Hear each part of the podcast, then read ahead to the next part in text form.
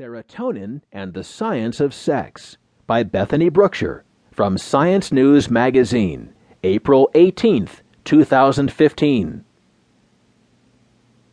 In 2011, a group of scientists turned mice gay. The only issue is, of course, they didn't.